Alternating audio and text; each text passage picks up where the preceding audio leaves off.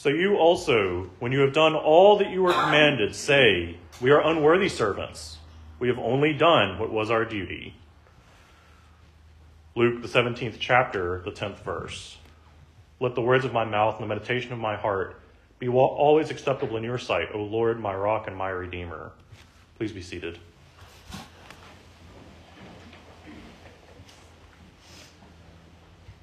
If you are like me, the times when Jesus makes the claims made in today's gospel passage are sometimes the hardest to reconcile with how we perceive the world we live in. I grew up in a tradition that fervently believed that everything in the Bible was unreservedly true. All the miracles happened the way they were described.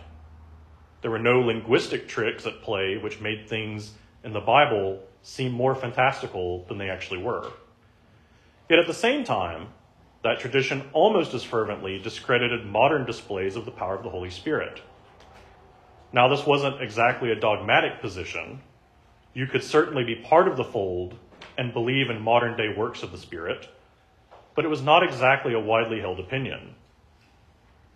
There were several different reasons given for this viewpoint, but in my estimation, they mostly boiled down to the root truth that most people have not seen a miracle in modern times. This perceived lack of miraculous works being witnessed could certainly be cause for concern if we were to let it. Doesn't Jesus say in verse 6 that the smallest amount of faith could cast a tree into the sea? Somewhere else, doesn't he say that if we had the most minute faith, we could cast mountains down? What about all the promises to heal or to cast out demons, or to do greater works than those Jesus himself does. If this is how you sometimes feel when reading the passages about miraculous works and spiritual gifts, be assured that you are not alone. I think this is part of what is going on in today's gospel when the apostles demand that Jesus increase their faith. Jesus makes a connection between the amount of faith and the greatness of the works performed. But the relationship is not what we would expect. We would naturally think that it should take the greatest faith to do great works. It takes great strength to move very heavy things, so it obviously must take great faith to move mountains, uproot trees, or any number of other mighty works. However, Jesus says that faith, which is only comparable to the grain of a mustard seed, is all that is needed to do such a great work as to command a mulberry tree to pull itself up by the roots and be cast into the sea. This presents a paradox for us. If it only takes the smallest of faith to do these great works, then why aren't such works being done on a daily basis? St. John Chrysostom, the great preacher, says that the apostles didn't go and command the mulberry tree to cast itself into the middle of the sea because there simply was no need to do so. In fact, the fathers attest that there is a deeper layer under the hypothetical sign of having the tree uproot itself and be cast into the sea. A common assertion among Saints John Chrysostom and Ambrose, as well as the Venerable Bede and probably others, is that just as the mustard seed stands for the most humble faith, so does the great mulberry tree stand for the intractability of sin. It turns out that the tree Jesus is referring to translated in English as a mulberry tree, is in the Greek referred to as a sycamine tree. After reading some of the father's descriptions of the tree, I, I did some Googling and found out that the sycamine has several interesting properties. First, as the fathers all attest, the tree's branches have a reddish cast, and its fruit is red like blood. This reminded the Venerable Bede of the cross and Jesus' blood spilled against sin. The fruit of the tree also ripens rapidly and goes from a white flower to a red fruit, which quickly ripens into a dark, almost black color. This reminded Ambrose of how the adversary fell from the purity of his angelic nature to the utter blackness of his eternal damnation.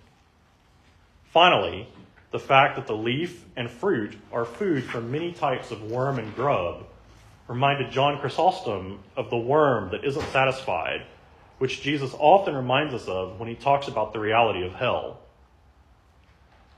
A detail I found while preparing this lesson is that the sycamine also has a very invasive root system, making it extremely difficult to remove without seriously damaging the, the earth around it.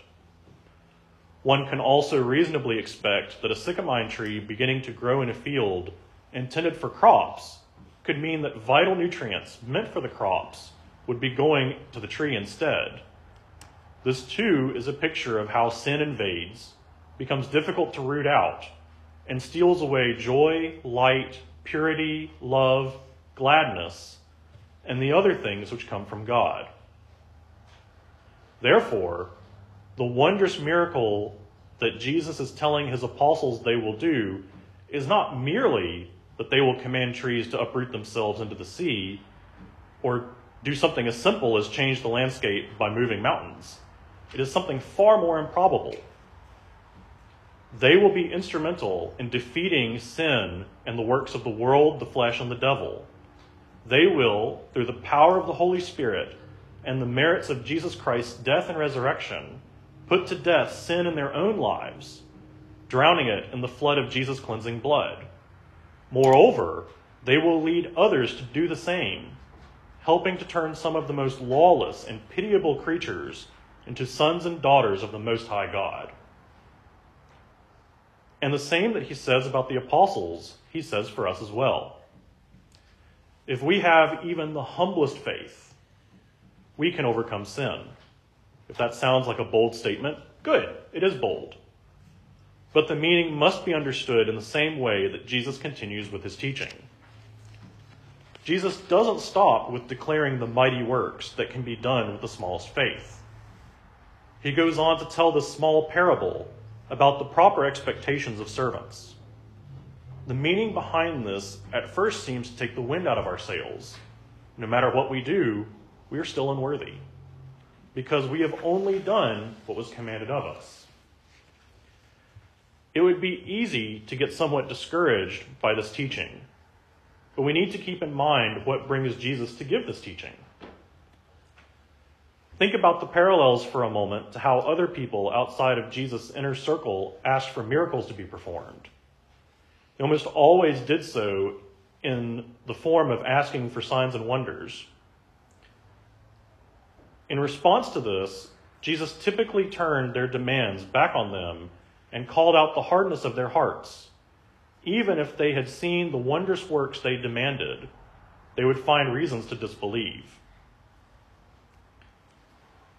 It seems to me that something similar is going on in this instance. It is not the same. The apostles already believe in Jesus as the Christ, so they're not asking for proofs of who he is. Instead, it seems to be an error of the same species or type, although their acceptance and confession of Jesus as God's anointed one mitigates the thing that brings scorn and rebuke on the scribes and Pharisees. This seems to be the case to me chiefly because Jesus responds to the apostles' plea for increased faith with the teaching about the mustard seed. He connects their request to doing mighty works. Since Jesus knows the hearts of all humanity, it seems likely to me that he discerned that at least part of the reason behind their request was a desire to do great works and receive all the benefits that might come with displaying such power.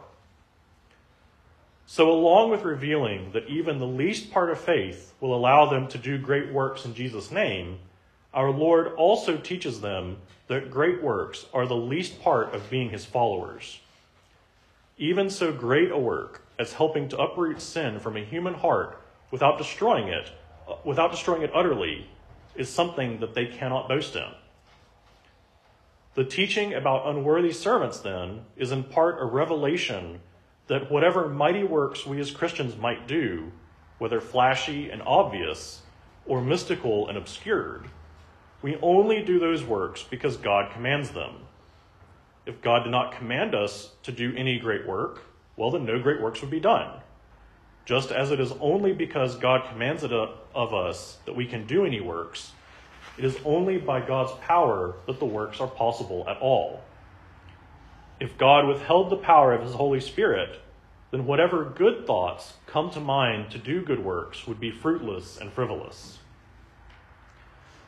Jesus wants us to focus not on having faith so that we can do good works, since we, if we have any faith at all, God will do whatever works he wills through us. The focus of our faith is that we know God and we know we are loved by God, even in the absence of wonders and miracles.